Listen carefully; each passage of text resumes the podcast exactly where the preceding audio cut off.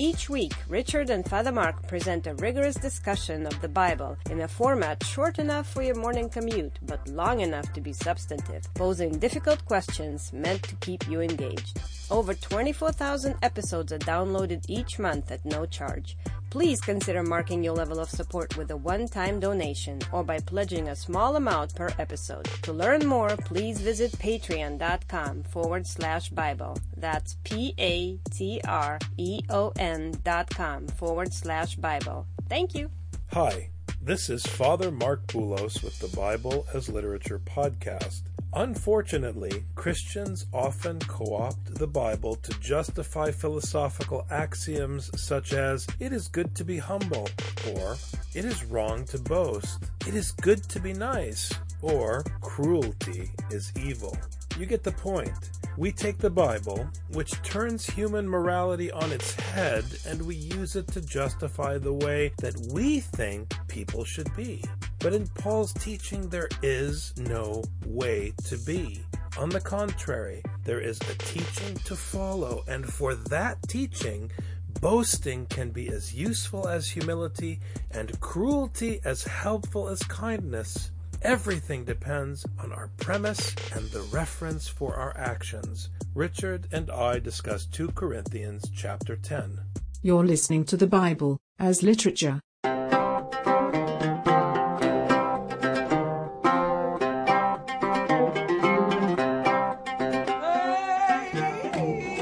Hi, this is Father Marc Boulos. And this is Dr. Richard Benton. And you are listening to episode 136 of the Bible as Literature podcast. Last week, when we talked about the reality of God, we explained how it's linked to the reality of the commandment.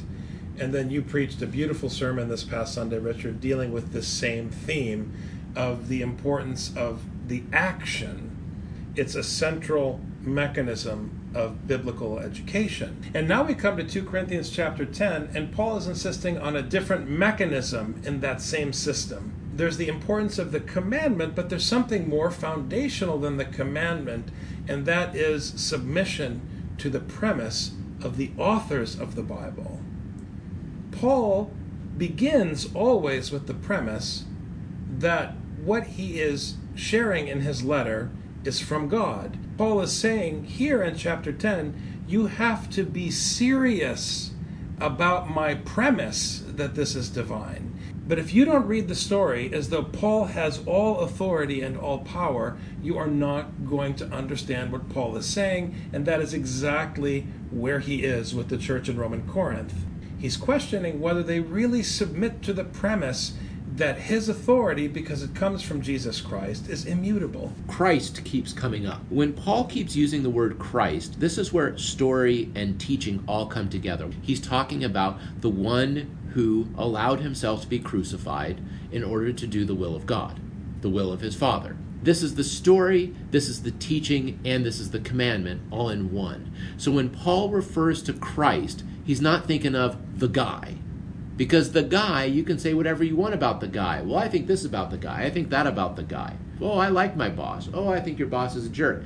Whatever. With Christ, it's about the story and his obedience. It is story and his commandment in one. This is a presupposition in the text that we should have in the forefront of our mind as we're reading this. The postulation of Jesus Christ in Scripture is prescriptive the New Testament isn't like a Western novel where you talk about how he walked in the room and this is what he looked like and this is what the setting was and his eyes were amazing. It doesn't talk that way. What it does do is prescribe instructions. So the reality of Jesus Christ is linked to the reality of the commandment. Now, I, Paul, myself, urge you by the meekness and gentleness of Christ, I, who am meek when face to face with you, but bold towards you when absent. So, Paul is using his personality and juxtaposing it to the teaching. And he's going to use, as he does in 1 Corinthians, his unimpressive persona, his unimpressive presence, and he's going to juxtapose it to the majesty of his letters and the weightiness of his letters because with Paul, it's not about Paul. Paul's a human being. Paul's going to die like everybody else. It's about the weightiness of the letter, of the content of the letter. So, what Paul is doing that may seem contradictory to the Corinthians is he's imposing a law on them, imposing a word on them from on high, but it's a word under which he sits.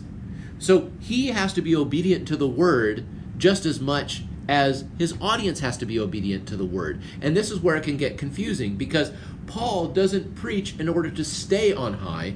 Paul preaches so that the word is on high, but then he himself has to submit to it also. Now, evidently, the Corinthians are confused by this because this whole chapter is trying to clear up their confusion because they don't get it. How is it that his word is so forceful, but then when he's with us, he's just submitting all the time? He's given us whiplash. We're trying to figure out what Paul really is here. Is he really forceful or is he really meek? And he's saying, I'm both, get used to it. This past weekend at our church, someone came up to me, a listener of the podcast, and was teasing me because a parishioner had brought baskets full of fruits and vegetables. And they were giving them out to people in the parish, and they had set aside some for me, and my wife left early and had taken our allotment. And she was offering me more, and I took some. I said, I don't want to take it all, I, I want to be fair to the others. And so this other parishioner who's a listener was teasing me, Father Marc, I thought we're not supposed to be fair. But that's exactly what Paul is illustrating here. Because the point of the teaching pressuring you not to demand fairness is a burden placed on your back for the sake of the others. That's the point Paul was making about equality. Obviously, everyone should share what they have, but you can't share with any expectation of getting your share. So I was trying to explain to him look, I'm taking away from me to give to you. If you want me to go back on the Amvon, and be mean right now, I'll do it. But I'd rather come to you meekly and just let you have your share. Because when I'm on the Amvon preaching, I'm irrelevant. I have to say what the letter says. When I'm in the church hall and there's vegetables to be passed out, unless I have something to teach relative to the reading, I need to step in line. Now, what happens in the West is that everyone says, oh, how nice, the priest is in line just like everybody else. No, if you talk that way, you're under the influence of Satan because you have an entitlement mentality and you want to bring everyone down to your level. The priest should take his place in line and the people should feel ashamed and it should be an unresolvable tension. If the people are at ease with the priest standing in line or only taking his fair share, then he should go to the front of the line. You see what I'm getting at? That's what Paul was saying in the last chapter. Everything is functional. Even what you call fairness and you hold up as a moral value can be totally turned on its head to serve destruction. So that's what Paul is doing here. He's playing that game. I ask that when I am present, I need not be bold with the confidence with which I propose to be courageous against some who regard us as if we walked according to the flesh. Again, as I was saying, Paul wants to stand in the back of the line because he wants to have established a community where people understand that no one is entitled to anything. But if they still have the entitlement mentality, he's not going to share the vegetables and he's going to play the buffoon and stand in the front of the line. And when he's standing in line, he's not standing there according to the flesh, meaning he's not standing there according to the reasons why you think. He's not standing there because he believes in democratic values. If he is standing there because he believes in democratic values, then this is the fleshly teaching that you can get from CNN. If he's doing it according to the gospel, then he stands there in order to shame you because you realize that the one who is giving you the teaching is taking the same as you're taking doesn't make sense. He deserves the double portion because of what he's giving you. This is how you can see the same action, but if you have the wrong presupposition, if you're not formed by the gospel in your mind and in your heart, then you will understand things incorrectly and you're going to understand them according to the flesh. And this is the problem with the Corinthians. Their mind is formed by Roman values when in fact their minds need to be formed according to the gospel. And they get confused, and Paul is trying to sort it out for them. That's the point of this letter. Americans cannot understand the story of the merciful Father, which English Bibles call the prodigal son, because they expect the Father to get up from his chair and run down the road. Once you're in the mindset that you expect mercy, you can't receive mercy. It's not merciful because it's just. If it's just, then you're right. We should give everything over to the courts and throw everybody in prison under a certain income because that's where your justice leads. People don't get it. And what amazes me is people will complain about the abuses of our legal system, but embrace the very way of thinking that produces self righteousness. For though we walk in the flesh, we do not war according to the flesh, for the weapons of our warfare are not of the flesh, but divinely powerful for the destruction of fortresses. So, this is interesting because Paul is very eloquently drawing the line he always draws between the flesh and the spirit, and he's identifying himself with the flesh. And he's saying, I, Paul, who was once called Saul, am not coming to destroy a building in Jerusalem. Because that's how you read the prophets, because you didn't understand the prophets. I, Paul, in the flesh, am coming to Jerusalem with the spiritual teaching to destroy the false spirit you have in your head. When he comes in as meek, he's standing on the powerful letters and the powerful teaching that he's given them in order to undermine the teaching within their own heads. He's giving them the opportunity to think differently about what strength is and what weakness is. So when he comes in as weak, it's not weak as you understand weak. It's weak according to the gospel. And like we were just saying, it's weakness that will undermine their understanding of what weakness means. The new Ben Hur movie in 2016 was produced by Christians from Roman Corinth because they're more excited about the chariot race than the birth of Jesus Christ. That's the point Paul is making here. For the weapons of our warfare are not of the flesh, but divinely powerful for the destruction of fortresses. We are destroying speculations and every lofty thing raised up against the knowledge of God, and we are taking every thought captive to the obedience of Christ, and we are ready to punish all disobedience whenever your obedience is complete. So, as I said earlier, he is coming to conquer he is taking captives, but he's not dealing with buildings and cities and this kind of nonsense. He's interested in conquering their hearts and minds with the teaching of Jesus Christ. And he will be submissive when he has to in order to make his point. This is the thing that they get confused about. When the priest is submissive and stands at the back of the line, they think, huh, the priest is really submissive. So don't get excited when he gets submissive see his submission through the gospel and through the submission of Christ. When we see Christ who's submissive, we say, Oh, Christ is so submissive. Isn't it wonderful? Even though he was God, how humble he was, it teaches us that we're supposed to be humble. No, no, no, no, that's not what it means. It means that what you are told to do you do, even if you're scared to do it, even if you're worried about it, even if it's unpleasant, even if it's going to kill you, you do it. You don't go to the back of the line because it's a good idea and it makes you look good. If you're scriptural, sometimes you're small, sometimes you are large. Sometimes you are kind, sometimes you are ugly and cruel. And it makes no sense to people who don't understand your premise this gets back to the point of the episode. You have to begin with Paul's premise that his reference is this teaching which is not human. You are looking at things as they are outwardly. If anyone is confident in himself that he is Christ's, let him consider this again within himself that just as he is Christ's, so also are we. The rain falls on the just and the unjust. So even if you think Paul is unjust, even if you think he's a weakling, who are you? Notice how everyone wants to judge Paul for being harsh or not being harsh or whatever. Who do you think you are? When you see Paul, when you see the priest, when you see the one who's teaching you acting in a particular way, it's not your place to say, hmm, they don't seem to be following the teaching. Oh, now they seem to be following the teaching. Oh, but now they seem like they're not following the teaching. No, no, no. That's not what it is. Because he's trying to fight against every lofty thing raised up against the knowledge of God. So, what you have to ask yourself, you yourself have to assume that your thought is against the knowledge of God.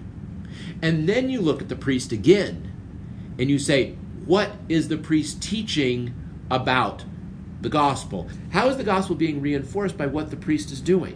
What is the teaching that's coming from the priest? Understanding this and say, but wait a second, he's contradicting himself. Oh, wait a second, he was loud here and he's quiet here. I can't make heads or tails of the priest. No, you can make heads and tails of the priest by taking the gospel as your basis and understanding that Christ was the one who submitted to God's will. Assume that your priest is submitting to God's will and then wondering why you're rebelling against God's then will. Then you'll learn. Otherwise, you're going to get a neck ache from swinging back and forth like a yo yo. Is he arrogant or is he not arrogant? Does he think he's important or does he think he's not important? Is he magisterial or is he a wimp? Which is what they're saying about Paul. No, Paul is not a schizophrenic. So if you're Christ's, assume that Paul is also Christ's, for heaven's sake. And then, based on that, to what law is Paul submitting? And then finally, why are you not submitting to that law? Because you don't accept that Scripture is divine. You are the fool and the psalter who says there is no God. And that's why none of this makes sense to you. For even if I boast somewhat further about our authority, which the Lord gave for building you up and not for destroying you, I will not be put to shame. Paul is teaching submission and he's boasting.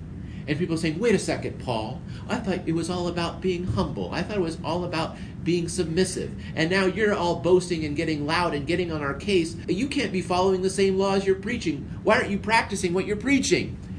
And he's saying, Our authority was given by God. This is exactly what he was saying in the previous verse. When you see your priest acting in a particular way, don't say, Oh, the priest is not doing a good job. Say, What is the priest teaching me? Why is the priest doing this? Why? And the funny thing is that if you are scriptural, even if the person doesn't know what they're doing, if you take that approach to life, it's just like judgment and suffering and everything else. You will learn. There's something to learn from everyone in every situation, even if they are clueless. If your teacher is wisdom, I don't mean that the way the egotists mean it that, oh, everyone has their experience and they learn from it. No, I don't care about your experience. I care about what holds authority for you because what holds authority for you will shape your interpretation of what you experience.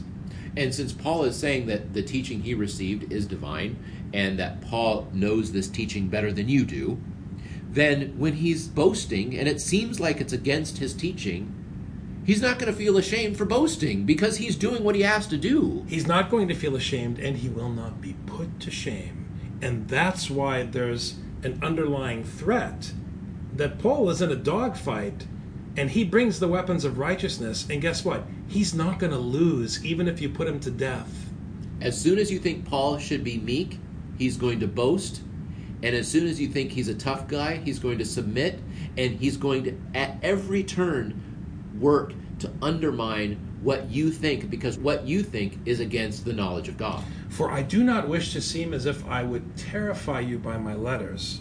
For they say, his letters are weighty and strong, but his personal presence is unimpressive, and his speech contemptible. And here, contemptible doesn't mean that they're offended, that means that he's not a good orator. So they're confused. How could this wimp, who can't put two words together at a gathering to toast somebody, be the same guy who's writing these amazing letters? And Paul's comeback is, You morons, they're not my letters. You don't get the message. You want to worship Paul. I am of Paul, I am of Apollos, I am of Jesus, blah, blah, blah. You still don't get the message. I want to know if you accept that the Father of Jesus spoke a word, and here it is. But this is what the test is, because Paul can write something very strong and very convincing in his letters. And you say, Yes, this is what I want. This is what I'm going to subscribe to. And then Paul comes and he's unimpressive and he doesn't speak so great. You think, ah, maybe those letters aren't what they were cracked up to be. No, the letters are the letters. They're evaluating the quality of the message. based on their assessment of the messenger. Right, and But- this is where their eyes deceive them. This is where they are Roman through and through in their heads. Do you actually believe in the letters, or do you want to be impressed by me? Because it's the letters that matter, because I'm just going to die. Let such a person consider this that what we are in word by letters when absent, such persons we are also indeed when present, meaning whatever I, Paul, am, you better believe that I'm the slave of Jesus Christ, so don't be fooled by the flesh. My flesh is irrelevant, but it's a slave to Jesus Christ, which gives it power and animates it and fills it with life for the cause. So don't be fooled. Just assume that when you see me act, I'm acting according to the teaching. And if your brain has a tough time bringing those two things together, work your brain a little bit harder. For we are not bold to class or compare ourselves with some of those who commend themselves. Meaning, I'm not in a competition with people who actually do boast. I'm playing a game here to open your brains up. But when they measure themselves by themselves and compare themselves with themselves, they are without understanding. Paul is boasting, but not for Paul. They are boasting for themselves because they don't get it. They could be boasting and saying, Paul boasts, and I agree with Paul, and I'm going to boast. But they're just as foolish as the people are saying, Who does Paul think he is to boast? It's the same problem. That's his point. You can't agree with me, you can't disagree with me. You either submit to the divine premise or you don't. when I am boasting, you have to hear me boast differently than those people because I am boasting according to Scripture, according to Christ. I'm not boasting like they are, which is for themselves. But we will not boast beyond our measure, but within the measure of the sphere which God apportioned to us as a measure to reach even as far as you, meaning I am boasting to reach you. I am not boasting to boast. He's only boasting insofar as God has given him license to boast.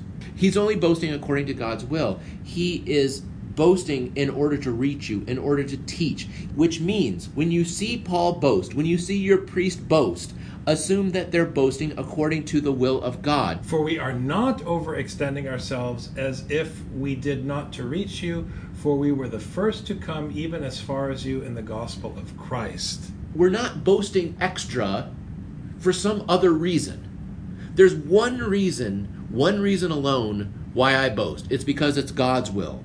And God's will is that I teach you this teaching. So I will only boast insofar as it allows you to learn the gospel. So when you hear me boast, it's for you to learn.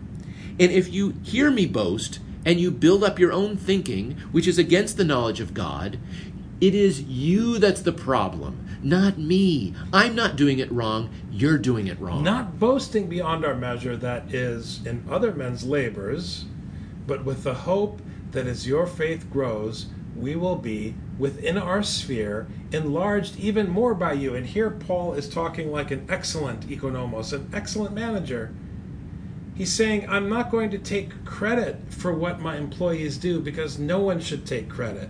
But I will benefit, as will you, from doing the works of God's commandment. If the people on the team all do their part, the whole team benefits. He's talking about teamwork. Don't forget that in the last chapter, he was talking about playing Corinth and Macedon against each other. And then previously, he was talking about how wonderful Timothy is and how Timothy's going to come in and make sure everything is going straight.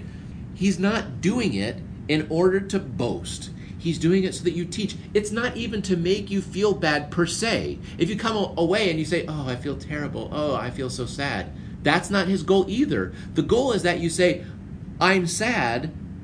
So how can I do the gospel better? He's building a team to preach the gospel. That- And he's using the people's relative strengths and weaknesses against, but ultimately for each other, so that they all grow and they understand better. so as to preach the gospel even to the regions beyond you, and not to boast in what has been accomplished in the sphere of another. So now he's actually explaining I'm not interested in bragging to you about Macedonia, but I've got to light a fire under your rear end because we've got to build this team.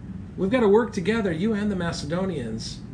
That's what it means to be a community in God's household. And we have to go out there and evangelize. I have to create a decent foundation. One day I'm going to go. I'm going to be dead, whatever you think of me. But the letters are going to be here. The teaching is going to be here. I need to make sure that your brains are formed and you can understand what I'm saying. Otherwise, when I'm dead, the teaching goes with me. But he who boasts is to boast in the Lord. You perceive my boasting as being favoritism, as being unfair. You perceive my boasting as being haughty. or you perceive my frailty and ineloquence in person as being weakness because you are looking at the world incorrectly. My weakness boasts in the Lord. The majesty of my letters boasts in the Lord. My harshness towards you boasts in the Lord. My weakness towards you and my kindness towards you boasts in the Lord because my reference is the Lord's commandment. You could try to act out all those different behaviors, but because you are functioning in opposition to the commandment, whether you are arrogant or humble, you are rebelling against God. That's the mind bending reality of the teaching. When the people hear Paul boast, they must assume that he's boasting in the Lord. What is the teaching for me? How am I going to learn the gospel better from him? How am I going to understand my own shortcoming based on Paul's boasting? Because when you boast in the Lord, the commandment of God commends you. You are credited by the commandment. It's not a credit or a glory that you can revel in, but it is a credit to you because when you submit to God's instruction, all will see your wisdom and all will benefit from your wisdom, even if they reject you. As you're hearing Paul, as you're hearing the priest, as you're hearing the teaching, the boasting is coming to you not from this person, but from the Lord. For it is not he who commends himself that is approved, meaning you can sit back in the church and be convinced that you don't need to hear what Father is saying, or worse, that Father's sermon is very interesting, but I wonder if he understands my perspective. This is also against 1 Corinthians chapter 10. So you think that you have something important to say, you're approving yourself, you're commending yourself. What you need to do is listen to he whom the Lord commends. That's Paul. It's your teacher. Submit to the other as a student, and you'll then be able to learn the gospel from them. It is not he who commends himself that it is approved, but he whom the Lord commends. Thank you very much, Dr. Benton. Thank you, Father.